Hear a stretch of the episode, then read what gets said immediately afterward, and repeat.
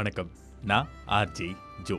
இது ஒரு பயணத்தின் பதிவு. எழுத்தாளர் ஆசைப்பட்ட மாதிரி அவருடைய பயணத்தில் ஏகப்பட்ட மாற்றங்கள்லாம் நடந்து அவர் ஆசைப்பட்டதையும் தாண்டி நிறைய சந்தோஷமான நிகழ்வுகள்லாம் பதிவாகிக்கிட்டு இருந்துச்சு அந்த ஒரு பயணத்தில். அருவியில் குளிச்சு முடிச்சுட்டு அவங்களோட பயணத்தை ஆரம்பிக்கிறாங்க. ஆட்டம் பாட்டம் கொண்டாட்டம்ன்ட்டு பசியில் தள்ளாடினாலும் ஆட்டத்தில் எந்த ஒரு குறைச்சலுமே இல்லை.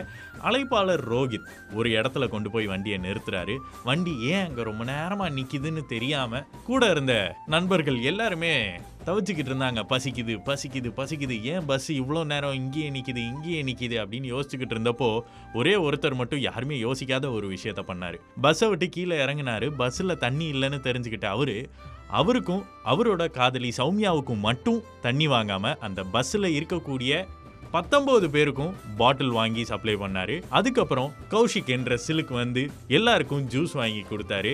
கதையோட ஆரம்பத்துல நேபாள்காரர்னு நினைச்சேன்னு ஒருத்தரை சொன்னேன் இல்லையா? அவர் வந்து எல்லாருக்கும் பூஸ்ட் சப்ளை பண்ணிட்டு இருந்தாரு. ஸோ இந்த மாதிரியான சின்ன சின்ன ஒரு அன்பு பரிமாற்றம் அங்கே நடந்துகிட்டு இருந்துச்சு. ஸோ அவர் நினச்சிருந்தா அவருக்கும் அவருடைய காதலி சௌமியாவுக்கும் மட்டும் தண்ணி பாட்டில் வாங்கியிருக்கலாம். அவருக்கு அந்த இடத்துல எல்லாருக்கும் வாங்கி கொடுக்கணுன்ற அவசியம் கிடையாது. சிலுக்கு நினச்சிருந்தா அவர் மட்டும் வாங்கி குடிச்சிட்டு அந்த இடத்துல இருந்து போயிருந்திருக்கலாம். ரமேஷ் நினச்சிருந்தா அவர் மட்டும் அங்கே வாங்கி அவருக்கு என்ன தோணுதோ சாப்பிட்டு வந்திருக்கலாம். ஆனால் யாருமே அந்த ஒரு இடத்துல அப்படி பண்ணவே இல்லை. ஸோ இந்த மாதிரியான சின்ன சின்ன பரிமாற்றங்கள்லாம் நடந்துக்கிட்டு இருக்கும்போது ஒரே ஒருத்தர் மட்டும் அங்கே பரிதவிச்சுக்கிட்டு இருந்தாரு. அது எங்களுடைய அழைப்பாளர் ரோஹித். ரொம்ப நேரம் கழிச்சு தான் என்ன அப்படின்ற ஒரு கேள்வியை அவர்கிட்ட போய் கேட்குறோம் ஆனால் இவங்கெல்லாம் கோவப்பட்டு என்கிட்ட கேள்வி கேட்குறதுக்கு முன்னாடி நான் எல்லா சூழ்நிலையும் சரி பண்ணி ஆகணும் அப்படின்ற ஒரு பதட்டம் அவர் கண்ணிலேயே தெரிஞ்சு. அவர்கிட்ட என்ன அப்படின்ற கேள்வியை எழுப்பும்போது அவர் சொன்ன வார்த்தை எப்போதும் இங்கே தான் சாப்பிட வருவோம். பட் இந்த முறை அவங்கள காணா இந்த ஊரில் ஏதோ ஒரு திருவிழா போல்.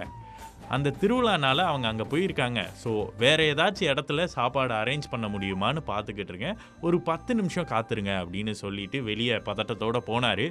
அவர் சொன்ன பத்து நிமிஷத்தில் அஞ்சு நிமிஷம் கடந்துருச்சு.